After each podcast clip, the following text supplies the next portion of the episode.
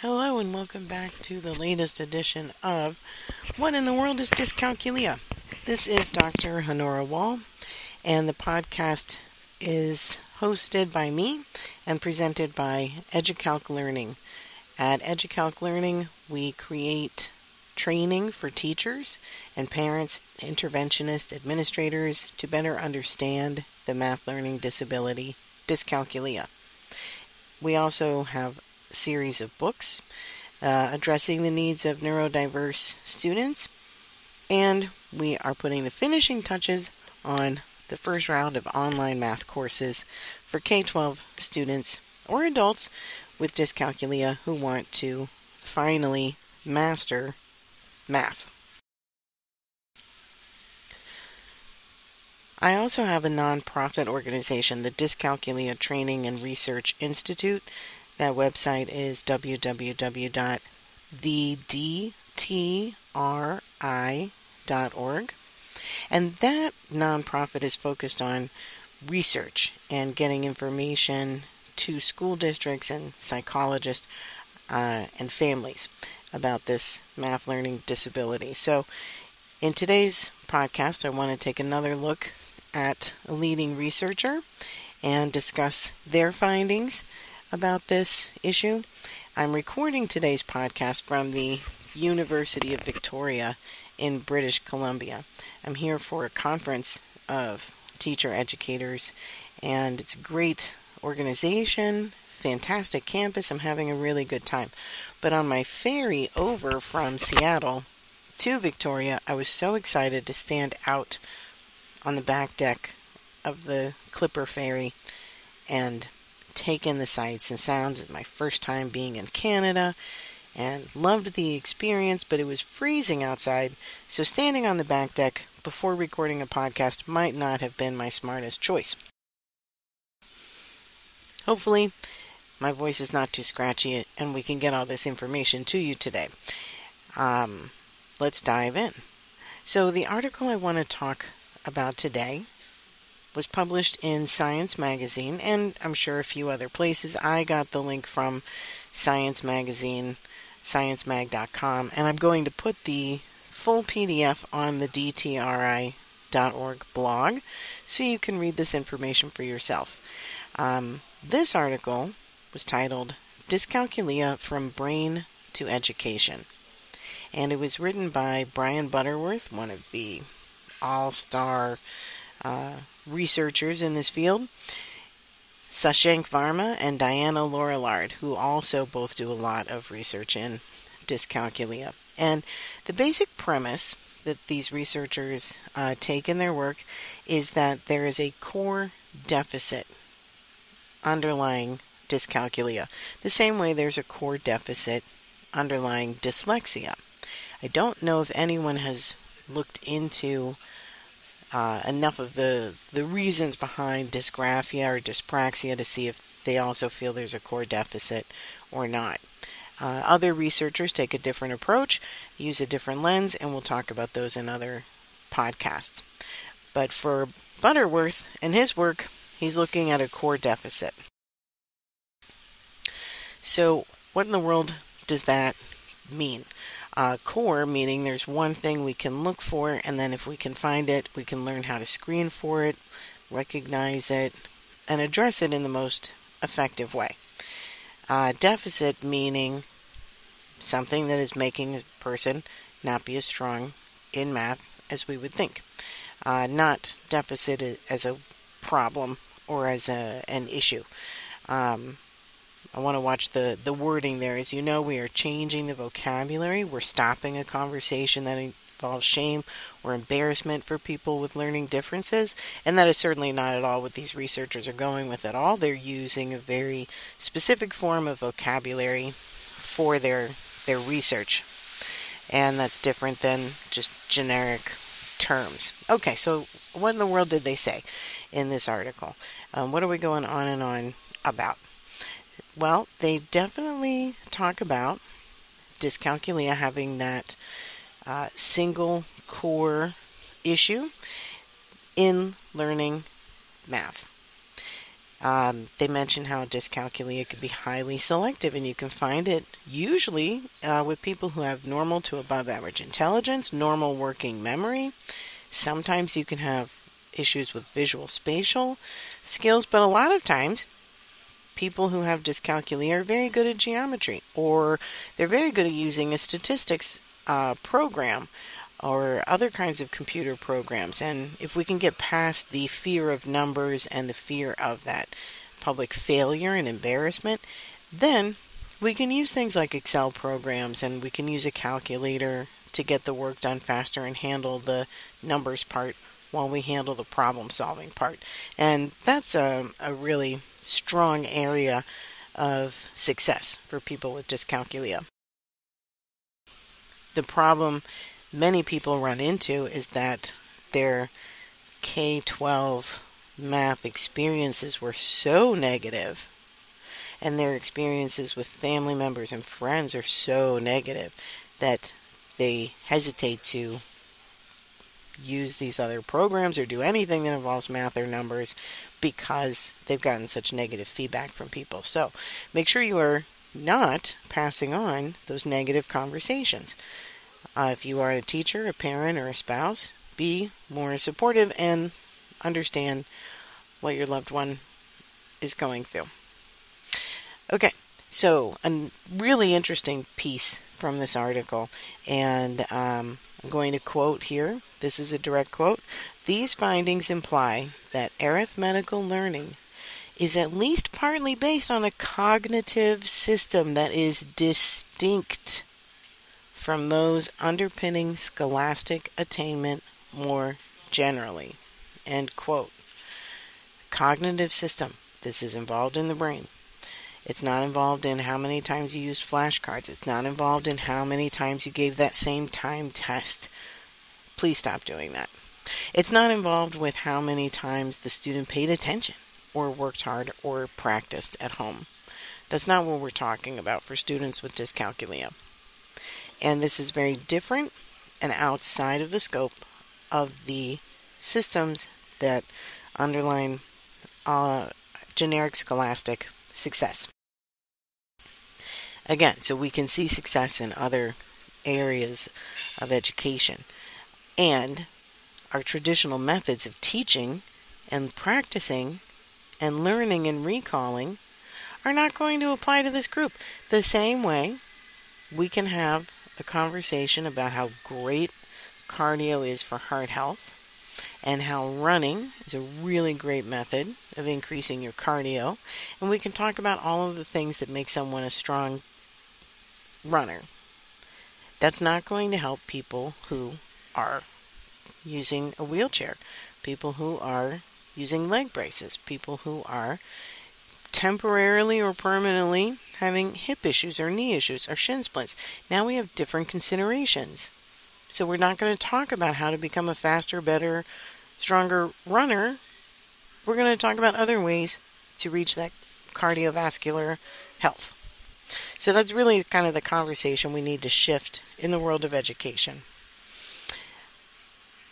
Another key finding from this article is where the researchers talk about how dyscalculia can be a distinct deficit coming from the impairment of mental and neural representation of finger counting. And this goes on to to the coding aspect that some other researchers look into. So it's not like these fields are one or the other. It's not like the lens or the approach is totally different. There's a lot of overlap in our our understanding, and as I always say, we need a lot more understanding. So if you're a researcher, get involved in this field.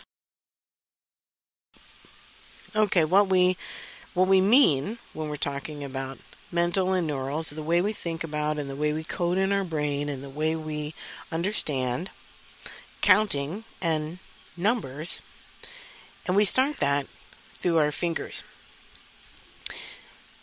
That's a, a lot of uh, research in human development before the age of six or seven. Uh, and really, very, very early, we can see when um, extremely young children, early childhood development, uh, we can see when babies and, and infants are, are recognizing that they are counting, that they are separating, that they are listing, that they are grouping. And a lot of our initial counting and adding and combining comes from finger counting, which is one of the reasons why a program like Touch Math is really good for people who are increasing their number skills, and it's used a lot in interventions and coaching work.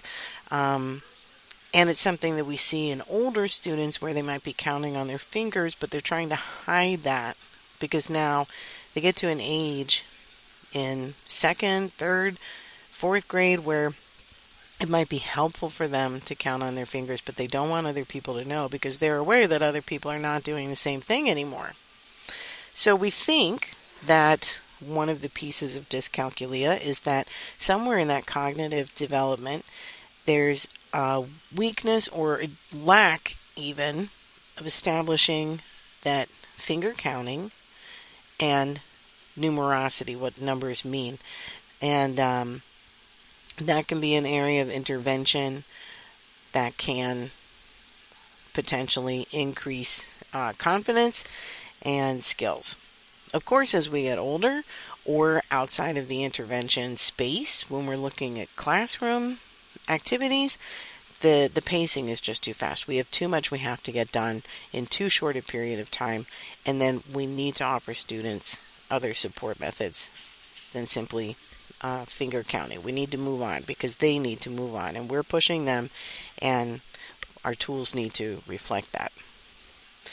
Uh, one interesting uh, piece in this article, and if you look at the PDF, it'll be online uh, at thedtri.org under our blog.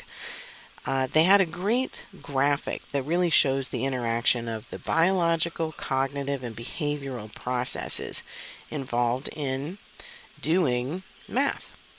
And those biological pieces and parts that are so key for people with dyscalculia are issues in the parietal lobe. They also interact with the prefrontal cortex, with the occipitotemporal cortex. I, I don't want to get too much into the neurology piece of it, but it's fascinating if you're interested in that. And it's important, even if you're not interested in becoming uh, an armchair neurologist, it's important to understand that we're talking about the brain and how different parts of the brain interact and how that parietal lobe can lose information. That makes all the other processes more difficult. Then we have the cognitive piece. So the biological is a little bit more like wiring and neurological connections. The cognitive piece is more about the thinking and reflecting understanding number symbols and, and what they mean. If you look at a written seven, what does that mean in terms of seven blocks or in terms of multiplying and adding using basic facts? Uh, what are the principles and procedures tied to the vocabulary of an area or perimeter or volume of a sphere? So there's a lot of different cognitive pieces that go on. And then at the end, we have the behavioral piece of actually completing the number task, doing the arithmetic. Uh, so lots of stuff going on when we're processing math. And with dyscalculia, we're finding weaknesses in that biological space and they impact the cognitive space. Those two are kind of tied together with this math learning disability and they impact our behavioral piece of getting the work done. So, lots of information there. What does that mean for the non researchers listening? Maybe you joined the podcast just because you want to understand dyscalculia and you're trying to help your students. And this was a lot of information that doesn't seem like it's going to help you this afternoon getting through homework or classwork. So here's where the information is important for parents, teachers, and administrators. If we are going to help students with dyscalculia succeed, then we have to understand what's in their way. We cannot help people until we understand what it is that they're going through. And this um, reminds me of a, a, conversation in a thread I saw in an online math group um, recently, I, and I won't call the, the people or the group out, but it's a whole bunch of math teachers. And the conversation was about the importance of memorization and those basic facts and having that, that math fluency. And uh, the conversation kept reverting back to the best ways to memorize. And all the memorizing in the world is not going to do anyone a bit of good if their parietal lobe takes what they memorized and basically dumps it in the trash. It's like an overzealous uh, cleaning crew that gets rid of math information that's already been learned. Uh, so when we have a mindset that memorizing basic basic facts is key to math success, and we get stuck there, then we're not going to be able to help people who can memorize and forget, memorize and lose information, memorize and be really close. Uh, let's see, 7 times 6, is that 43? Is it 39? No, it's somewhere around there. That kind of thinking and that kind of retrieval that's taking time is not going to help build confidence or fluency or the automaticity that we're looking for. And that's why I strongly encourage you to use 1 to 100s charts. Program of letting students count on their fingers, playing games to increase uh, the the numerosity under 10. So, for example, there's some computer programs you can use um, that are designed to help strengthen estimation, looking at a set of objects and figuring out how many are in the set using manipulatives in the classroom like the rods or the the graphics see if those work for your students if there are any visual spatial issues or if they're just not connecting the image or the rod to numbers and place value.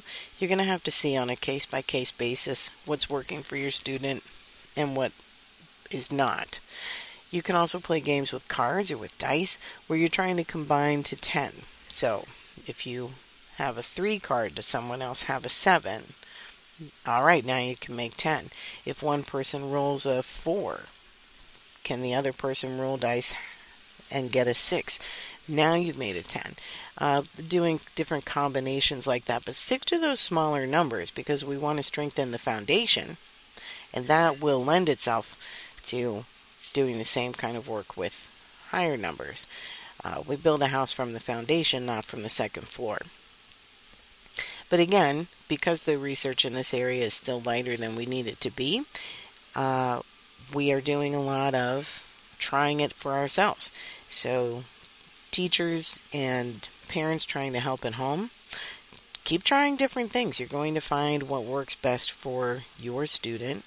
If you're an adult or a student listening and you're trying to feel better about numbers and increase your math confidence, try a bunch of different things and keep going until you find the thing that works best for you, that's more enjoyable, that you're going to stick with it, that it's making a difference, and be open to that idea. Same way, if we go back to our heart healthy cardio analogy, the best kind of exercise to do is the kind you're going to do regularly because consistency is what makes a real difference. And uh, we're going to do the same thing in our approach to increasing math confidence and math success. We're going to find whatever is best for the individual, and we're going to keep doing that consistently so that we can increase our mastery. I think that's plenty enough talk uh, uh, for this podcast. If you are interested in this article by doctors Butterworth, Varma, and Laurillard called Dyscalculia from Brain to Education, of course, you can look it up uh, anywhere online. I found it at sciencemag.com. You can also go to the blog page on www.thedtri.org, and I'll have a link to the PDF there. This is Dr. Honora Wall, and I thank you for listening to What in the World is Dyscalculia. If you have any questions or comments for me, please email me, Honora, H O N O R A, at educalclearning.com or Honora at thedtri.org. If you found us on YouTube, we've just put our podcast up on YouTube as well as a bunch of different podcast sites. Please subscribe and like and follow us in our different places so that we can increase our reach and our expansion of awareness of dyscalculia. And if you have any future podcast topics you'd like to hear about, reach out. I'll be happy to include them. Thank you for listening to What in the World is Dyscalculia, and we'll talk more next time.